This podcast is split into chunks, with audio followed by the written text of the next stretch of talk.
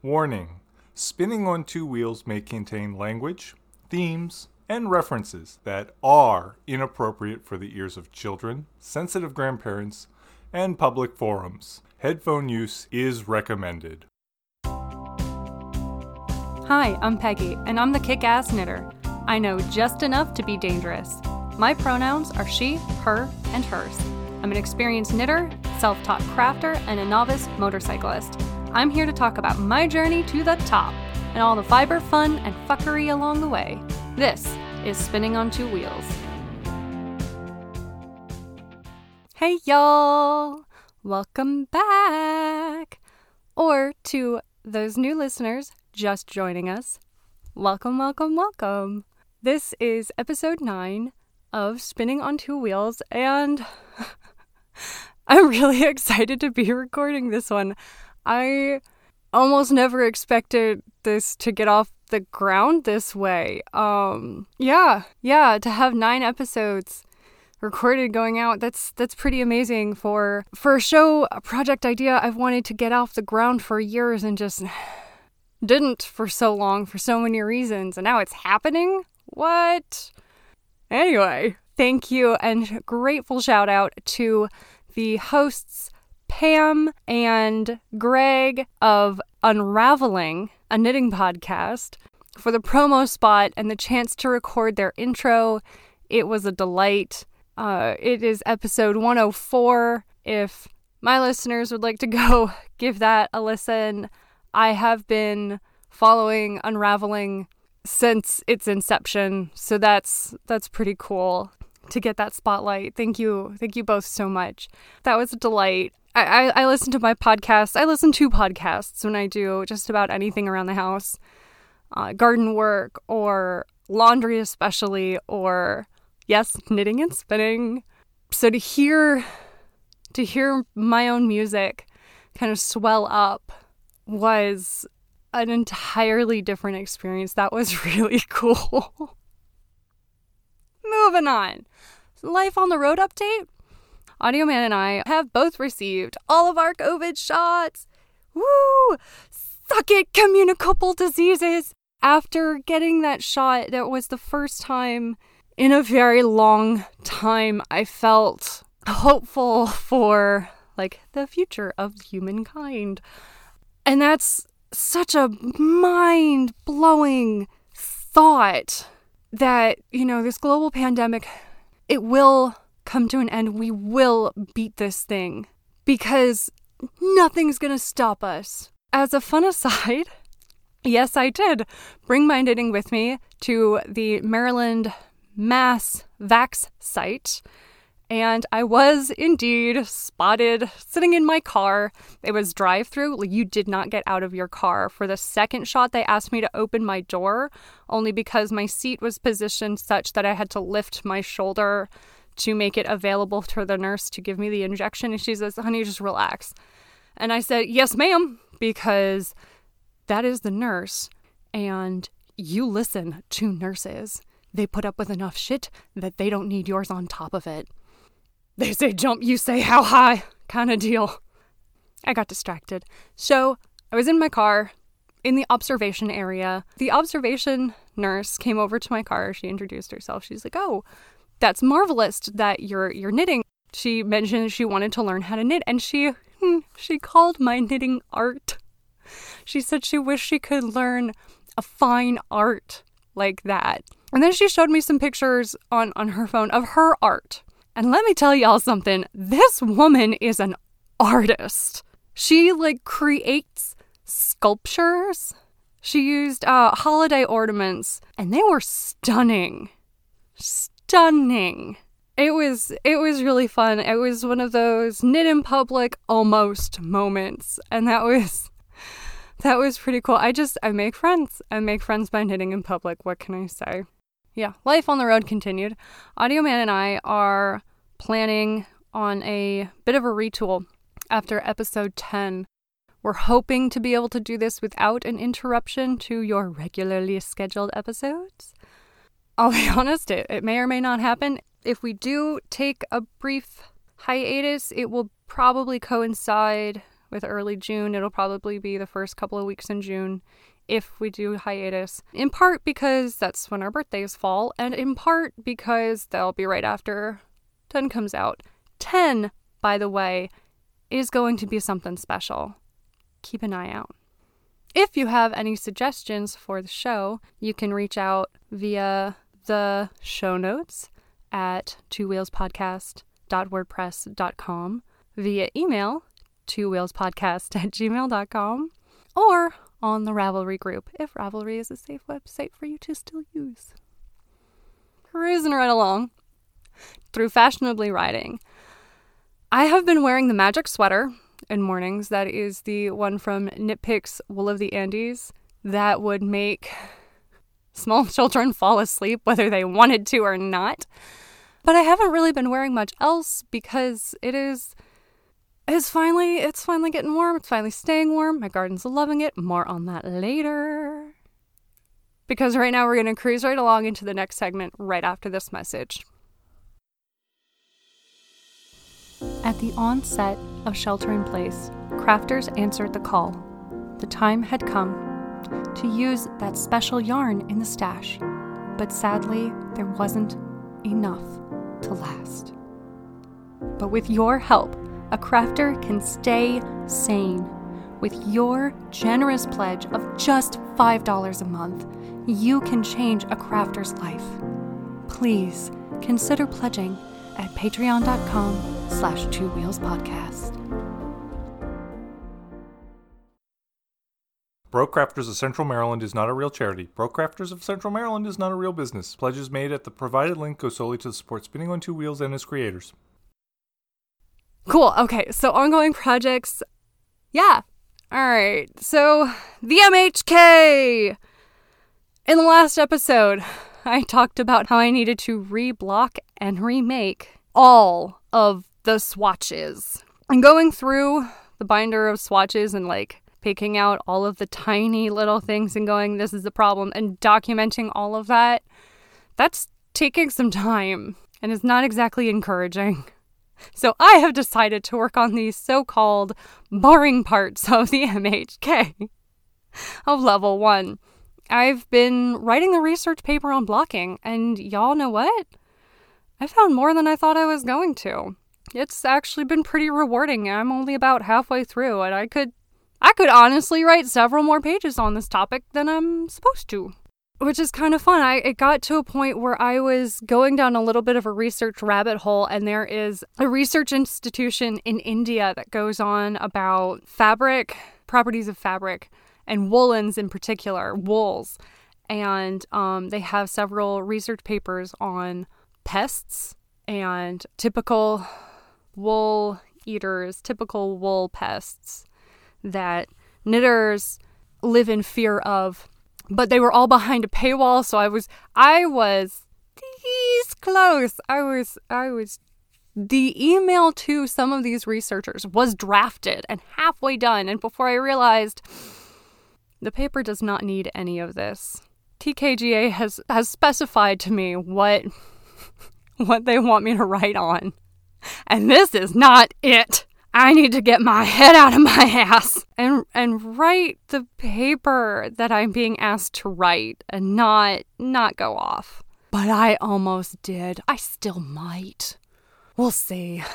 Peggy, how does that refer back to blocking? Well, because you got to block and wash your, your garments because it turns out, and there is scientific evidence to support this, that all of those wool pests that, again, haunt our nightmares don't actually give a flying fuck about the wool itself. They like the people bits that get left in the wool. You know, body oils and a little bit of dead skin that softs off our bodies. That's what they like. So if you w- wash your woolens before you store them for a season, you are in much, much better position and, and are much less likely to have little nasties eaten at your wool. How does that relate back to the paper? Well, the TKGA wants you to elaborate a little bit on why washing and blocking is important. This is only one reason. I mean, besides like cleanliness and you know, honoring the amount of work you put into making yourself everything sweater and socks and hats and mittens and gloves and all of the things beyond honoring that work and that effort you know it, it keeps them from getting munched on that, that's kind of important but of course to put that in a research paper you got to back it up with science and that's how i got down that rabbit hole that one anyway that is how i got down that particular rabbit hole yeah it's uh it's important where were we all right Open throttle, ongoing projects. Yes, yes, yes. Operation Sock Drawer. What, what? The Chandelure socks. The Chandelure socks are still going. Uh, those are actually what I had pulled out after my COVID shots. Both of them, by the way. You know, for the half hour I had to wait afterwards. I have some food allergies, not common ones, so they're like, you should wait just in case. That's what impressed the nurse. That is what did it. The Chandelure socks. Audio Man reminded me about the nickname Chandelure that we gave this project and why it got the nickname it did because it looks like ghost Pokemon colors. Yes, indeed. And I love it. I I love that that's the nickname we came up with. So Chandelure socks. And I completed the gusset decreases on the first sock and set that one aside so I could work on the second sock. Or Greg from Unraveling, a knitting podcast. If you're hearing this, I finished the second sock and picked up the first sock just for you, babes. Uh, yeah, so I got the heel turned on that one, and I've started some gusset decreases. And what impressed the nurse at the vaccination site was the the color work. She's like, "Oh my god, you're holding two yarns at once." I said, "Yes, ma'am," because you're always extra polite to nurses. If I haven't said that enough, I will say it more. I'm spinning! Spinning! I have been spinning for my next sweater. And I was completely wrong about the fleece. Audio Man has really lived up to his emotional support tag. Thank you, Audio Man. These last few weeks, he didn't help me go through the yarn room. I proposed that we go upstairs and look at the yarn room so I could find the information on these fleeces when I purchased them with my mother at Maryland Sheep and Wool Festival. More on that in a minute. I don't remember if this was suggested to us or if, if Mum and I got this idea. We pulled out some note cards, like three by five, and took raw samples of the fleeces I had four at the time. One of them was including that Jacob's wool that I got from an internet friend. Bless you, Boro Boro Farms. Thank you. And we took samples of the fleeces and we stapled them to those cards with like a little bit of information of what they are. And, and I kept that with the like bill of sale from when I picked up the fleeces so that once I got them processed and sent back to me because I did not process these myself, I would have kind of an idea of which was what. Now, the information that I gave you guys that this was a Cormo fleece was incorrect. I was making that assumption because I knew most of these fleeces were crossbreeds or were not purebred sheep. I was basing that information off of the sale info from the mill. So what W and C really meant was like wash and comb. Mm-hmm. Mm-hmm. Yeah, wash and comb, not anything to do with the sheep breed. So I was like, I know that that and I made these cards. I know they're somewhere upstairs in my yarn room. Audio Man helped me go through this, and he kind of gave me a look like, no, I have seen your yarn room. No, I'm not doing that. That whole place gives me the heebie jeebies. That's not put together yet. Don't make me do it, Peggy. And literally, he stood in the doorway, and I could immediately find it because he was there. The yarn behaves for other people, it does not behave for me. Well, the yarn behaves for me. The yarn room behaves for other people, it does not behave for me. And we found the, all the information. We found all the information for all of the fleeces. So that was really fun. And the sheep breed of the fleece I am currently spinning, see, I can bring it back, is a Clun Forest. Well, I mean, technically it's a Clun Forest crossbred with another unknown breed, but it's a Clun Forest, uh, which is from England, I want to say, originally. Uh, the sheep itself is from, you know, one state over, and its name is Turbo. Thank you, Turbo! Your fleece is delightful. And I actually filled up all three of my standard bobbins that came with my spinning wheel. So I have been chain plying those singles onto a bobbin from Akerworks, which are nice. And once I ply all of those single yards, I'll go back to spinning more singles. And I'm I'm not even I'm maybe a third of the way through this fleece and it is Oh, it's delightful. I really let it sit too long. Some of it kind of felted back together, like a little bit, a tiny bit. So I'm I'm kind of removing those sections for now, and I'm gonna see if I can pick those apart with my carding. Well, my my older sister's carding, carding carders, card carders that she lent me so she wouldn't have to move around the country with them. We're gonna see how it works, but I can't. I'm just happy that I you know found all of that information. It turns out that a lot of spinning for practical uses being able to to look at the unadulterated fleece or a sample of the unadulterated fleece really helps. There are people who recommend like uh, the number of twists should be the number of waves or kinks in the fiber, and that varies from sheep to sheep. Which I am definitely not spinning to that ratio, but to be able to do things like that, you gotta know what you're spinning for. And either spin directly from the lock. For the uninitiated, that means not getting it processed. I mean, beyond washing definitely wash your fleeces, y'all. Skirt and wash. They are on live animals. There is grease and skin bits and an unbelievable amount of poop because it's a live animal. Shit happens. And dirt. Wash the fleece. Skirt, which just means cut off the the especially nasty bits. And, you know, spin spin from from that once it's dry. And don't get it carded or combed or anything. And the other way to know this information about you know, the raw fleece is to save a sample of the raw fleece. I'm so glad that we thought to do that, Mom.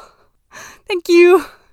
Circling back, what is chain plying? Okay, it used to go by a different name, but chain plying is preferred. And I've chosen to chain ply this yarn it max- to maximize the length of the finished yarn, basically. Um, instead of taking all three of my singles and twisting them together all, all at once, I'm taking one of my singles, looping it through a leader, bringing all three that which makes looping it through a leader once, which gives me three strands. So one is anchored to the leader, one is coming through, and I've got a loop around one finger, and the the sing the other end of the single that's attached to the bobbin in my other hand, and I kind of bring those three together, and then I pull another loop through the loop that was formerly on my finger. So I still get my three ply yarn, which I like three ply yarns. I don't know to tell you. So why am I doing this? Because I'm not a proficient enough spinner to accurately spin three singles of the same circumference and length.